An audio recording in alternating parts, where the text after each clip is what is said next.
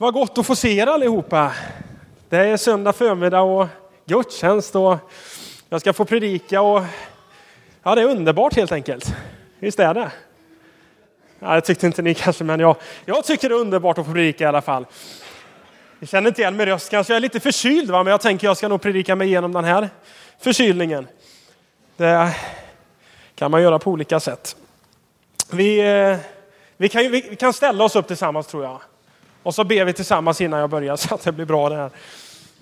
Himmelske far, jag tackar dig för den här söndagen. Jag tackar dig för ännu en, eh, en gudstjänst där vi har möjlighet att få samlas för att lyssna till ditt ord, Herre, för att få tillbe dig och ära dig för att du är den du är.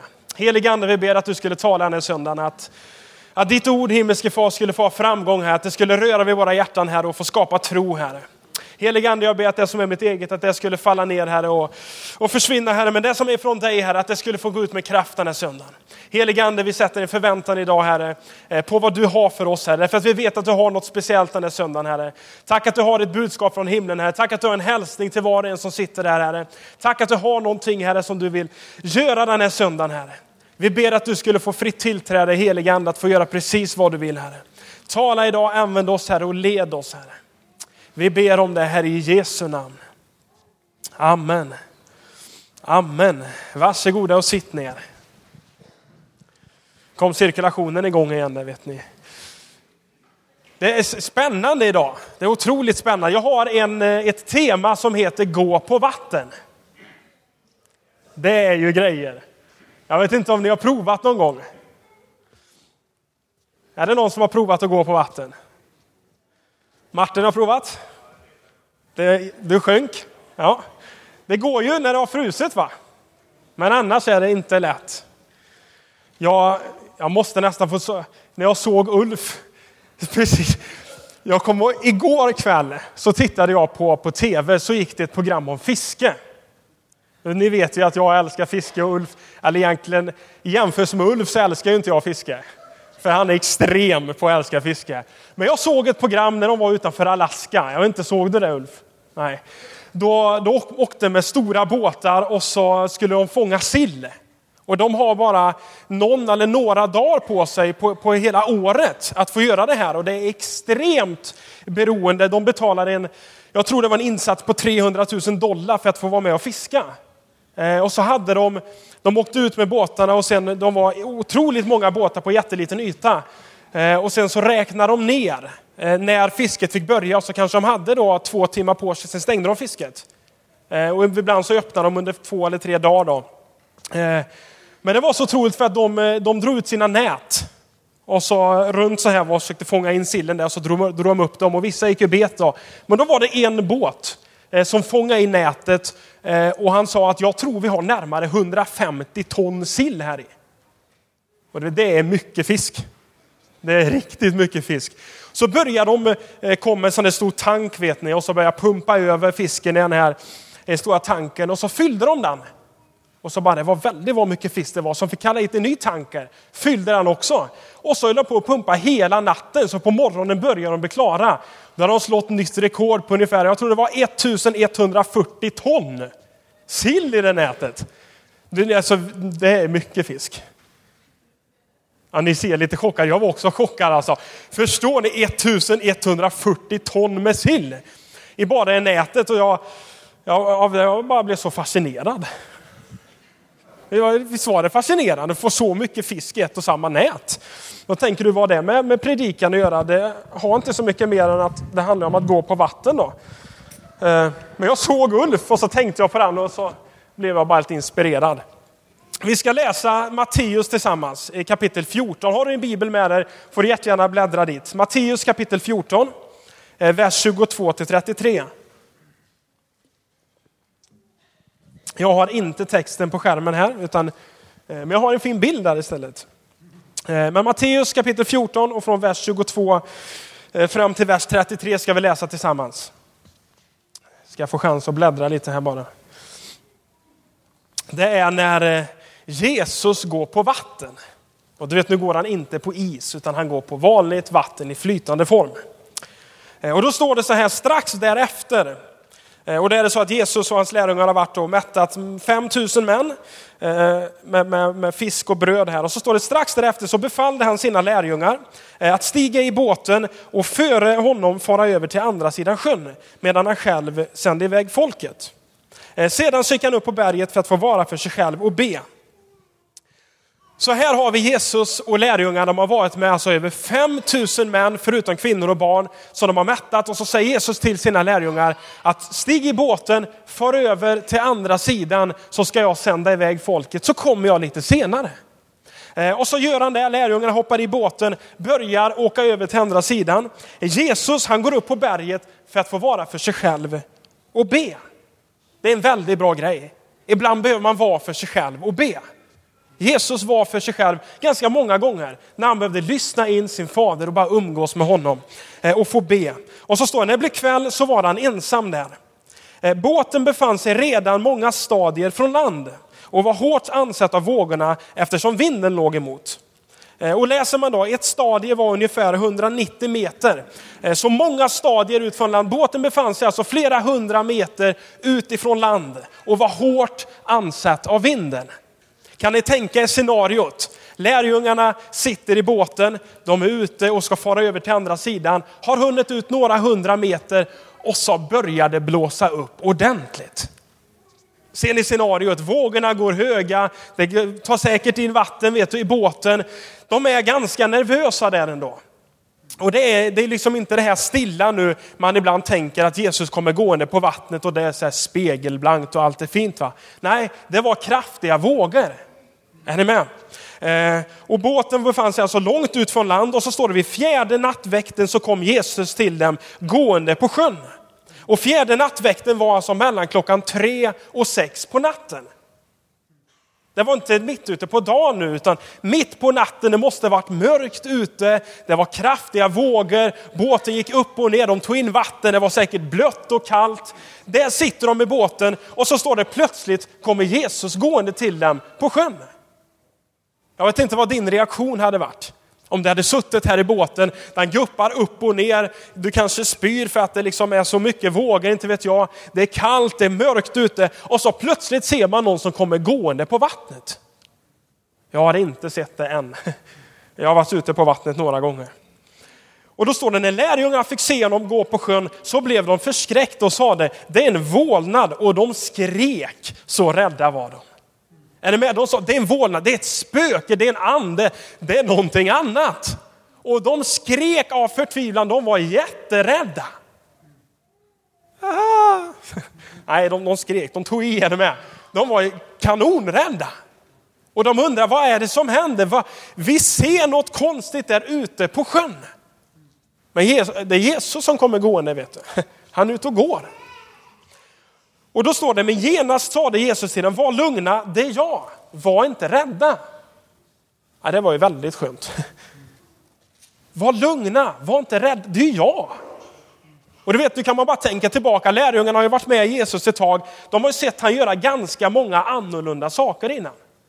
De har fått se precis innan har Jesus av bara fem bröd och två fiskar gjort ett jättemirakel.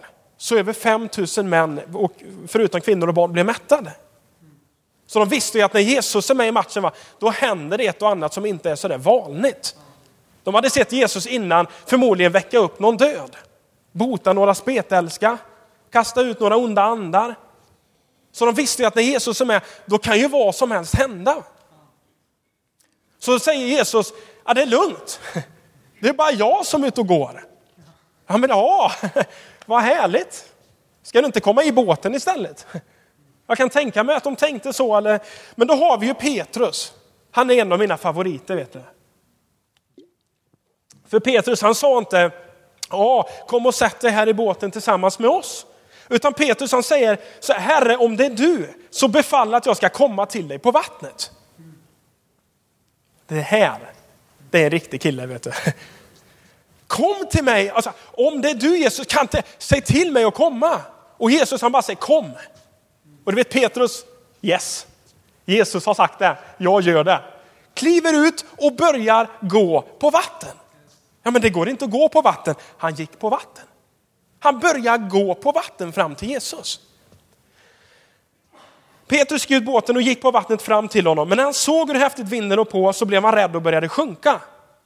Du vet, här börjar Jesus, eller Jesus han står redan där, har det schysst liksom sådär.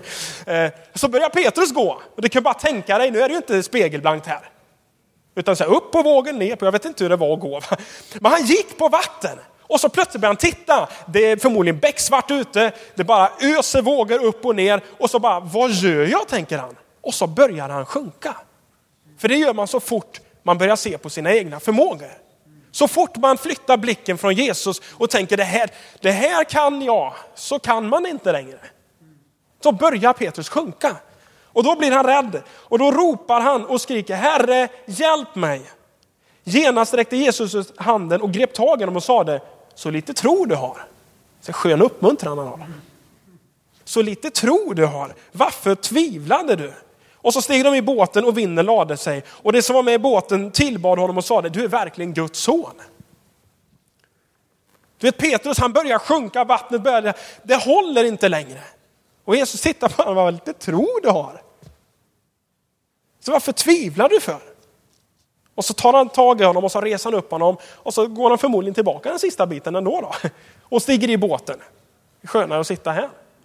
Och tänker jag så här, vad var det som hände där egentligen? De gick på vatten, det går ju inte att gå på vatten.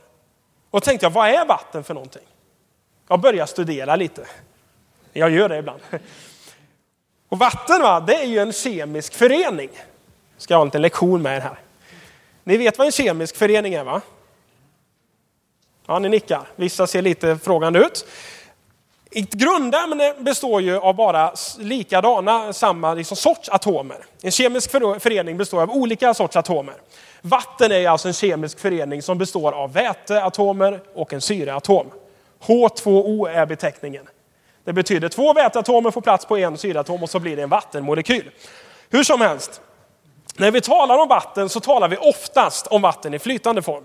Men det finns ju som sagt i, i fast form som är is eller i ånga som då eh, är eh, gasform. Som är ånga, ja. Precis. Ni, ni är med på matchen här som jag ser.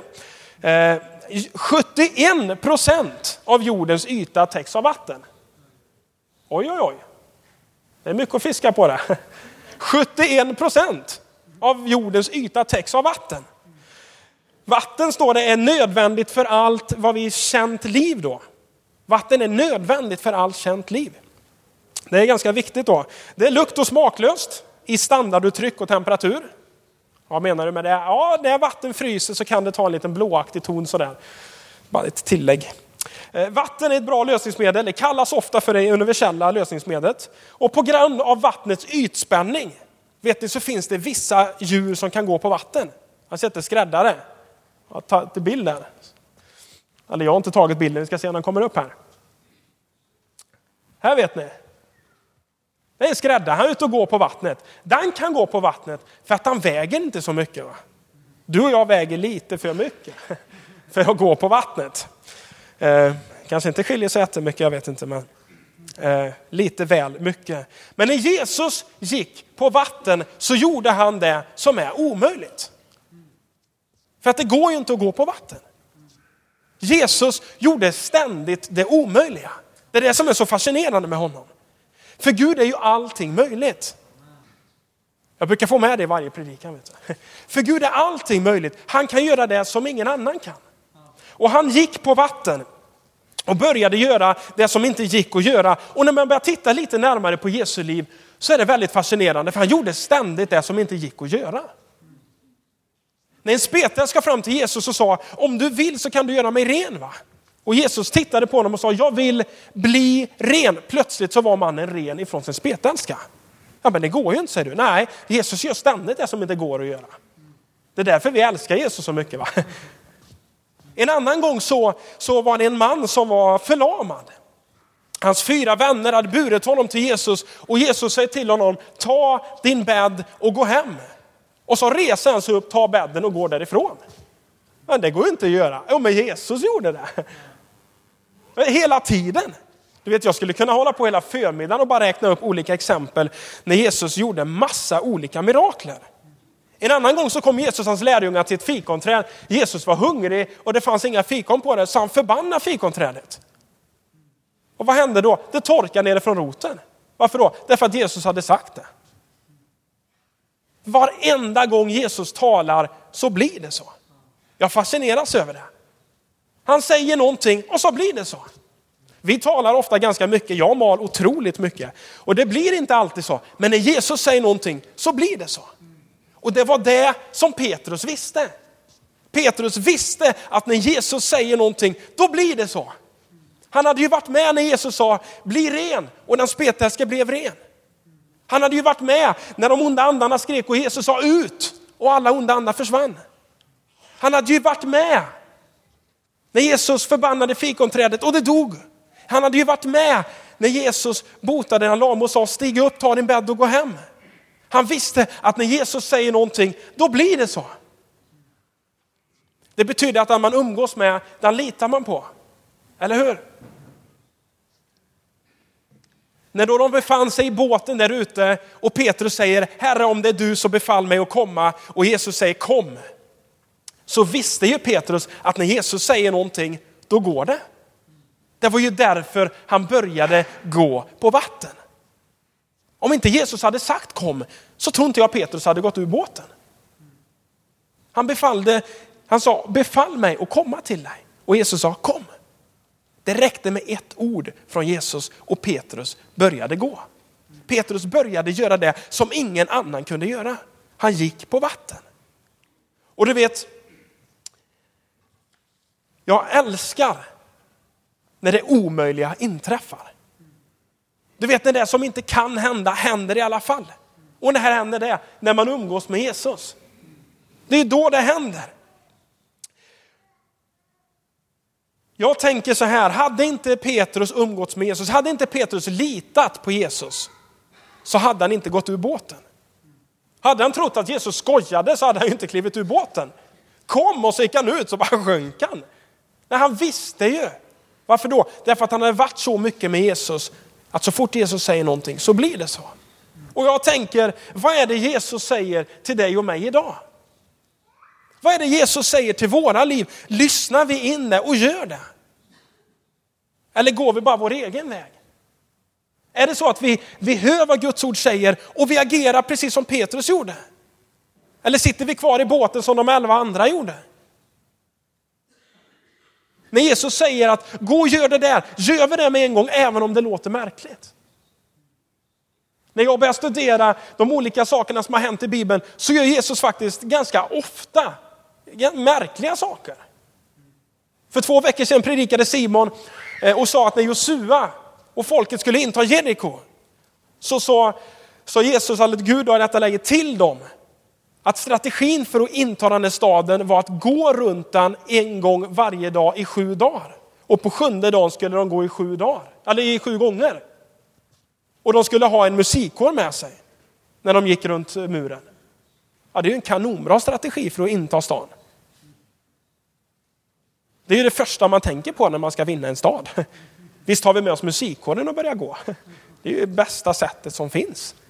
Nej, men Josua hade umgåtts tillräckligt mycket med Gud därför att han visste att när Gud säger någonting, då lyder vi det. Visst är det härligt? Det var ganska märkligt när Natan, den spetälske, kom till profeten och ville bli botad ifrån sin spetälska.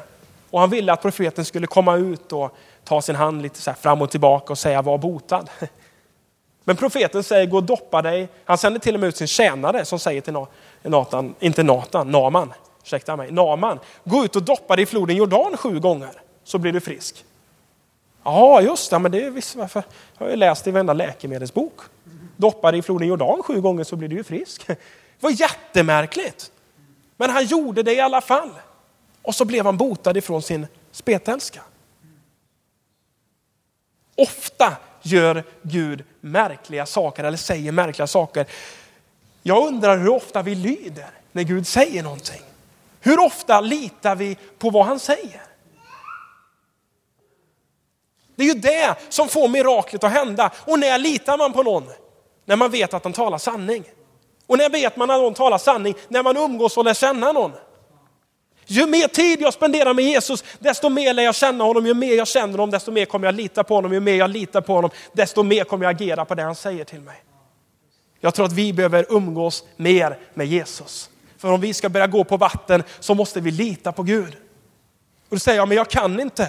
Ja, det är ju underbart, för det är inte du som ska göra det. Det är ju Jesus som ska göra det. Det är så lätt att vi ofta blir så egoistiska och självcentrerade och säger, ja men jag kan inte, jag är ingenting, jag... Nej, det är ju suveränt. Du är ingenting. Du kan inget heller va? Skönt att få säga det. Du kan jättemycket, men du kan inte göra det omöjliga om inte Jesus är i dig. Och om du sitter där inne och är en kristen, tillhör Jesus, är född på nytt, så bor den heliga ande i dig.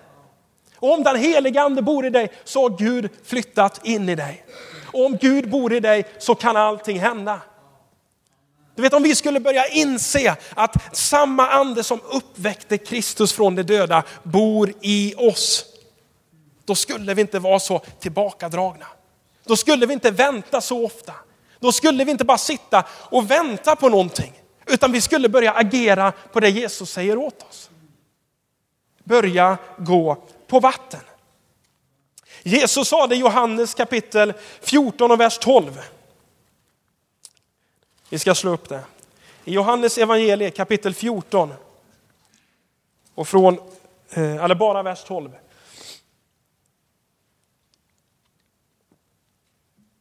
Så säger Jesus till sina lärjungar, men när han fortfarande vandrar där på jorden eh, så säger han, tro eh,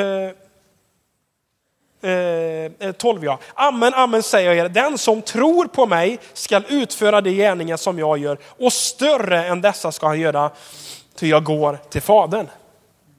Vem är det som ska göra samma gärningar? Den som tror på Jesus. Vilka tror på Jesus här inne? Det var, inte, ja, det var ett gäng. Om du tror på Jesus ska du göra samma gärningar som han gjorde och större än dessa, säger Jesus. Ja, men det gäller inte mig, så men tror du inte på Guds ord? Du vet, det är det jag ibland undrar över. Ibland läser vi detta som om det vore en kanonfin berättelse. Det är Guds ord. Allt som står i det är sant. Allt som står i det är riktigt. Men ibland så bara vi läser det utan att tro på det.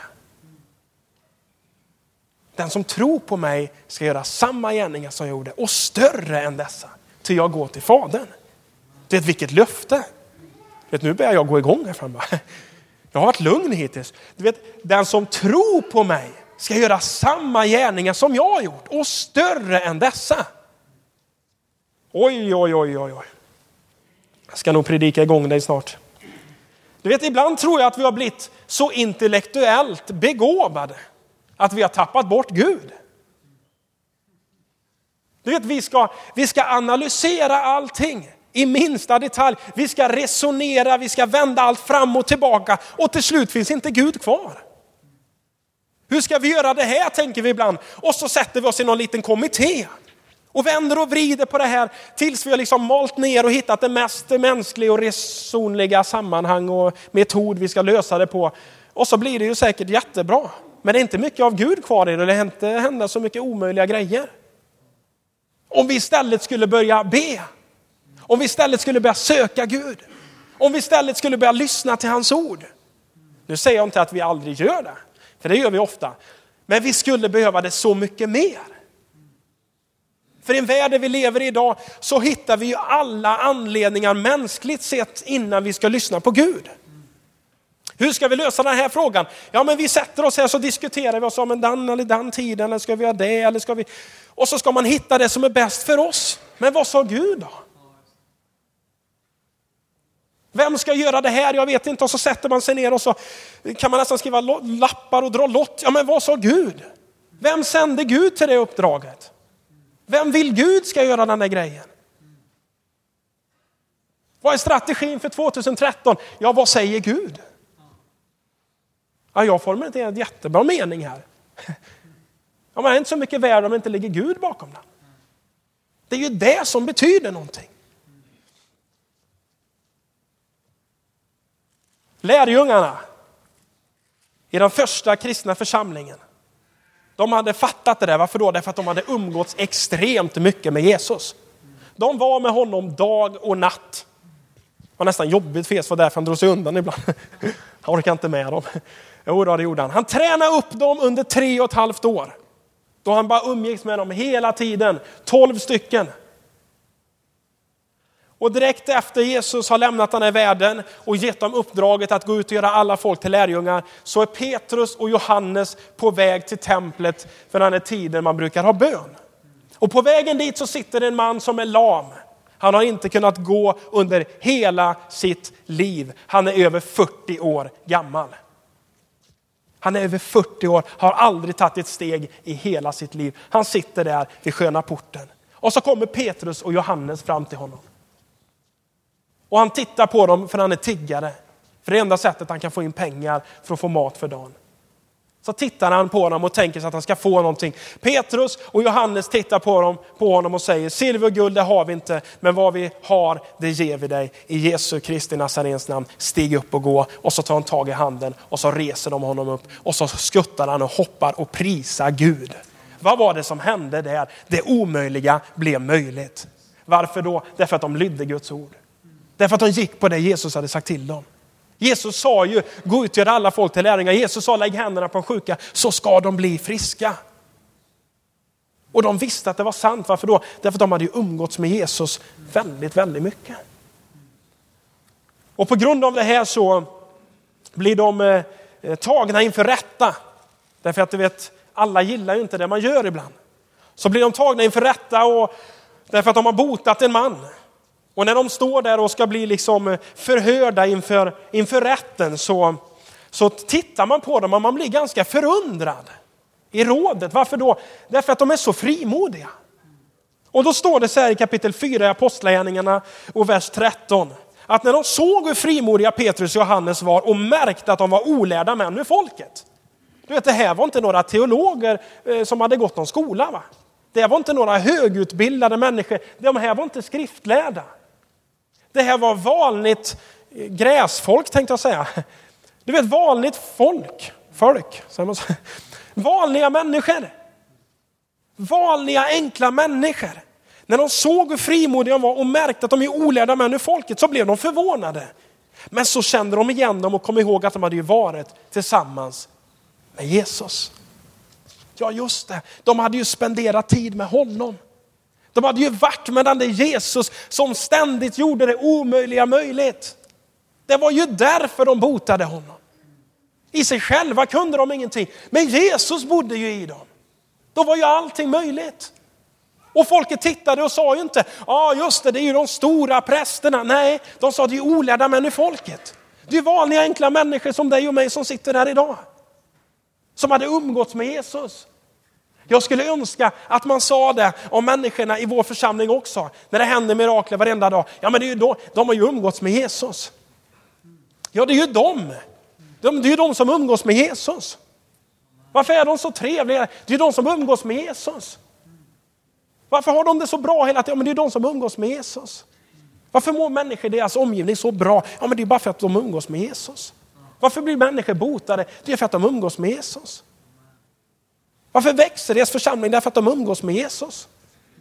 Visst är det det vi längtar efter? Att umgås med Jesus, att börja gå på vatten, att börja göra det omöjliga. Jag älskar det omöjliga. Du vet ibland ger mig ett omöjligt uppdrag, jag tar mig an det med en gång nästan. Va? Det får inte vara för enkelt. Va?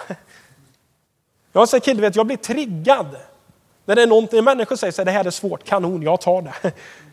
Varför då? Därför att jag bara älskar att få se Gud få bli upphöjd och ärad. Därför att jag kan inte göra någonting. Men jag vet att han i mig kan allting hända. Och jag satt häromdagen och så tittade jag på lite bilder. Och du vet när jag, när jag var 20 år gammal så hade jag precis gått bibelskola. Jag har berättat det för de flesta av er tror jag. Men så skulle jag åka på min första missionsresa. Jag var en ganska, du vet, lugn kille. Va? Det är jag fortfarande. Jag är det. Det är bara att jag går igång ibland också. Men i sammanhang så är jag lugn. Jag skulle åka på missionsresa. Jag visste inte alls vad som väntade mig. Jag skulle åka till Indonesien. Det är världens största muslimnation. Det är världens fjärde folkrikaste nation eller land. flest muslimer i världen bor där. Jag tänkte det här blir spännande att åka dit och berätta om Jesus. Så vi åkte dit och så rakt ut i, liksom, i någon by. Vi fick flyga och åka båt för att komma till den här ön. Eh, och där så skulle det vara en stor kampanj. Eh, och jag, vet, jag, jag, visste inte mycket. Jag hade gått bibelskola ett år, va, men jag tänkte det, det, det här blir härligt. eh, och praktisera när man har lärt sig. Va? Det är inte direkt att jag ska ge tre nycklar till seger här för en muslim. Jag, ska, jag ville se dem få möta Jesus. Va? Så gick vi ut eh, på dagarna i byar med megafon. Vet, efter det här som har fått mig att älska megafon. Eh, så ut och så fick vi predika och jag var ganska, du vet, jag bara något tillfälle tog jag megafonen, annars var jag med och så bad jag för människor. Eh, men så, så kom vi ut till ett ställe eh, och så träffade vi en man där. Och tolken berättade att den här mannen, han hade smärta i sina ben och väldigt ont och sådär. Va? Och så sa han, kan inte ni be för honom då till eran Jesus? Och det kan vi göra, tänkte vi. Det var jag och David, en kille som jag hade aldrig träffat innan. Men vi var där och så skulle vi be för hans insåg jag att jag talar ju inte indonesiska. Han talar inte svenska. Eh, men det här, Gud talar ju alla språk. Så jag ber för killen på svenska tänkte jag. Det blir bra. Så la jag händerna på honom, jag och David, och så bad jag väldigt enkelt ska jag säga. Typ Jesus botar den här mannen. Han behöver bli frisk. Gör det nu typ. Så amen. Och så tittar den mannen och så förklarar han för tolken att nu, nu är det ingen smärta kvar längre. Så står han så här. Ingen smärta. Jag har han på bild här. Ni kommer inte känna igen mig riktigt nästan. Ser ni mig där? Det är en liten ung kille. Eh, det är jag där i vit skjorta och svarta shorts fram. Som... Nej då, jag står bakom där med glasögon. Eh, den mannen i svarta shorts där och han där lilla spräckliga, det var han som hade som smärtaben var han som var sjuk. Han ser jätteledsen ut sen, jag tyckte jag också. Men han sa att smärtan var borta, att han hade blivit fullständigt frisk. Det var det första mirakel som jag själv var med om tror jag. Där jag bara plötsligt fick vara med själv och lägga händerna och se att ja, men det fungerar ju. För att jag kan någonting? Nej, för jag kan det inte alls. Men för att Jesus sa till mig, lägg händerna på de sjuka så ska de bli friska. Du vet, då på kvällarna, vi kan ta nästa bild, så, så samlades det massor av människor. Eh, ska se om den kommer fram här. Det var mycket folk. Och så förkunnade evangelium för dessa människor. En stor skara av dem var muslimer och vände om till Jesus. Och du vet andra kvällen fick jag se det som förvandlade mitt liv ännu mer. Det var när tredje bilden kommer upp här. När en man kliver ut ur sin rullstol och börjar gå. Då händer det grejer. Vet du. Precis det man läste om innan. En lam människa som inte kan gå. Plötsligt så är det inte ens någon som lägger händerna på honom. Utan han lyssnar på predikan och när predikanten säger att börja göra det du inte kunde göra innan. I stort sett tror jag han sa så. Så reser han sig upp och börjar gå. Och människor säger, vad, vad hände där? Och han säger, men du sa ju till mig att göra det. Och så börjar han gå fram till plattformen och så får vi, efter jag tror vi hittar några släktingar som kunde bekräfta att han hade varit förlamad. Och så när han går upp på plattformen och berättar att jag satt där nere och så lyssnade jag och så sa han att Jesus kan komma och göra någonting och så provade jag och så funkade det. Så gick han där och så upp med rullstolen på scenen och så bara den här satt jag in när jag kom hit. Men jag sitter inte i den längre för att Jesus kom. Det är att gå på vatten det är att börja göra det omöjliga. Det är att börja få se det som man inte kunde få se innan. Och så säger någon ibland, det kristna livet är tråkigt. Det här livet är inte tråkigt. Jag kunde ha tråkigt innan när jag söndag ut och in satt i bänken och bara satt av gudstjänst efter gudstjänst. För det är inget kul liv. Kanske du tror, jag vet inte. Det var inget för mig. Men jag hade varit på den här resan och insåg att det handlar ju om Jesus. Det handlar om mirakler. Det handlar om ett vardagsliv tillsammans med honom. Det handlar om att du kan gå på vatten varenda dag. Då börjar det bli spännande. Så såg jag en bild som var för tre år sedan, 2009, när jag och Simon och ett gäng till var i Etiopien. Så, ska se om den bilden kommer fram här. Så kom vi och den här lilla tjejen, dagen innan så var hon jättesjuk. Hon bars av sin mamma. Hon hade hög feber och de sa att hon hade malaria. Eh, vi tog olja, strök på henne, bad i Jesu namn att hon skulle bli botad. Dagen efter, mitt minne är inte alltid så bra, men så kom hon springande och jag frågade Simon, jag känner igen den där tjejen. Ja, men det, det var ju hon som var sjuk igår som, inte, som hade hög feber och som mamman bar dit som ville ha händerna på. Som var fullständigt frisk. Vad var det som hände? Vi gick på vatten. För att Jesus kom och gjorde mirakler. Så hade jag en bild till som jag tyckte var så spännande. Då var vi ute på en marknadsplats. Den här har jag berättat om många gånger. Men den här killen som står där, det är fransosen Simon med också. Han har bränt upp nacken fullständigt, han var helt lila. Eh, så hade vi åkt ut, nu var vi riktigt ute i bushen kan jag säga. Eh, det här är faktiskt ett av de starkaste tillfällen jag varit med om tror jag. Eh, Simon står på, på en liten marknad, de säljer liksom inte vet vad, sa vitlök och potatis tänkte jag säga. Eh, vi stod och dansade lite där ja, och sjöng och folk samlades och Simon gick på och började predika evangelium. Och sen sa vi att nu ska vi lägga händerna på de sjuka för att Jesus är här och ska bota de sjuka. För att, för att han säger att han ska göra det. Och så la vi händerna på den här mannen, eh, eller vi tryckte fingrarna i öronen tänkte säga, för han var döv. Eh, och så öppnade Jesus ena örat på den här mannen som inte kunde höra innan. Och han förklarar för tolken att han kan börja höra på ena örat och vi sa det, eh, ta det lugnt, vi tar andra örat också. Eh, så vi bad en gång till och så öppnade Jesus det örat också. Och plötsligt fick han tillbaka hörseln på båda öronen. Eh, och vad var det där? Det var Jesus. Kan jag och Simon bota sjuka? Nej. Men Jesus kan bota sjuka genom oss. När då? När vi börjar gå på vatten. När vi börjar göra det han har kallat oss till. När vi börjar lita på hans ord. Det här tillfället när vi stod här, det hände så mycket mirakler. Jag tror inte jag varit med om det innan. De stod på kö, ville ha händerna och det bara hände mirakel. Till slut sa vi måste åka tillbaka nu. Vi hinner inte med mer mirakel. Vi måste tillbaka till basen. Och så fick vi, men vi ville så gärna vara kvar. Va? Så vi fick ta ett kort pass och undervisa dem och säga att nu är det eran tur. Titta om jag var nyfrälsta. Lägga händerna på de sjuka så ska de bli friska.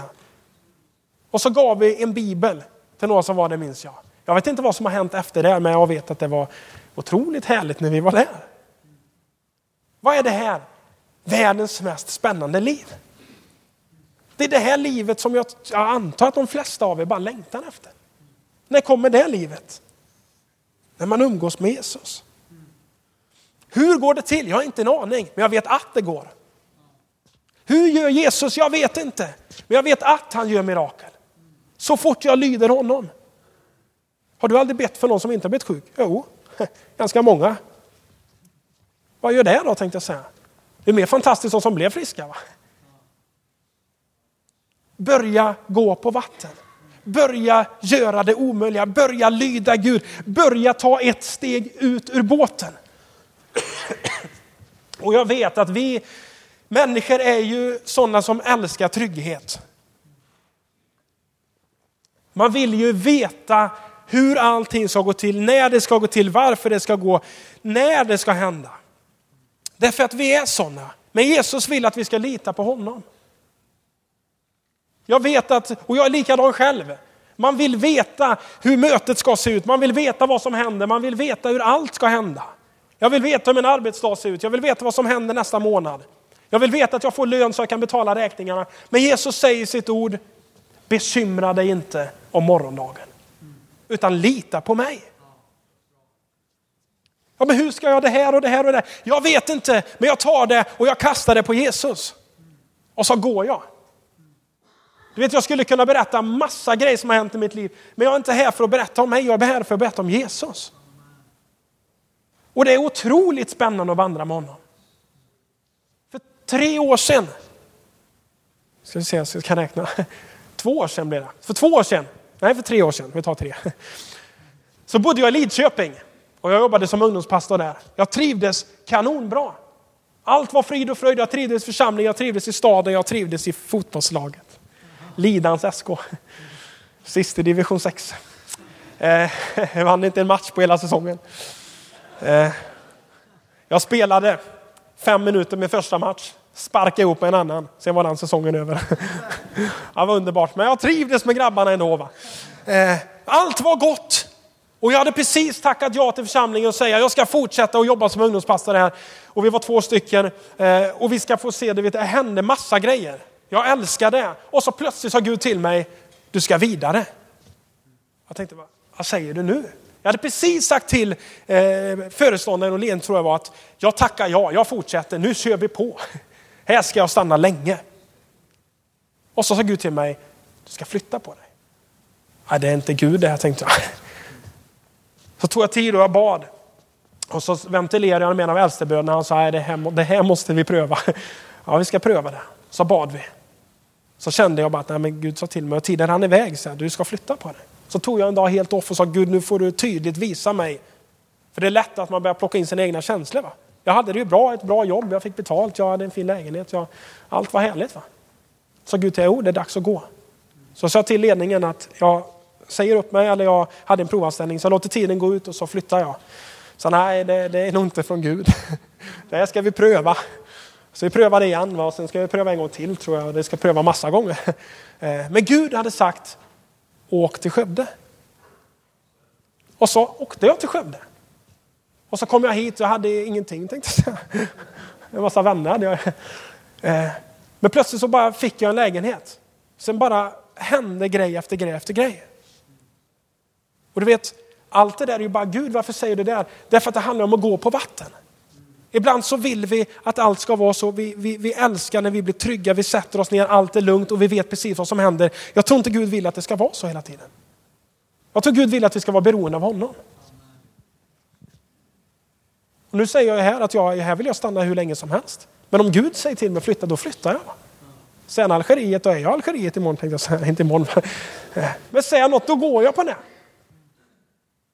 Och jag skulle önska att vi skulle börja umgås än mer med Jesus och börja gå på vatten. Att vi skulle börja göra det omöjliga. Att vi skulle börja leva det, Gud, det liv som han har kallat oss till. Att vi inte bara skulle låta rutinerna följa dag efter dag efter dag efter dag, utan att vi börja, skulle kliva ur båten och börja gå på vatten. Precis som Petrus och han hade blicken fäst på Jesus. Och inte börja se på allting annat. Hur ska det bli med det här? Och hur ska ekonomin bli här? Och vad ska hända med den här? Och, ja, men se på Jesus. Så fort Petrus flyttade blicken från Jesus så började han att sjunka. Men när han riktade blicken på Jesus så kunde han gå. Och det är precis vad det handlar om. Att vara totalt beroende av honom. Halleluja. Så är det härligt. Ska vi göra så att vi ställer oss upp tillsammans?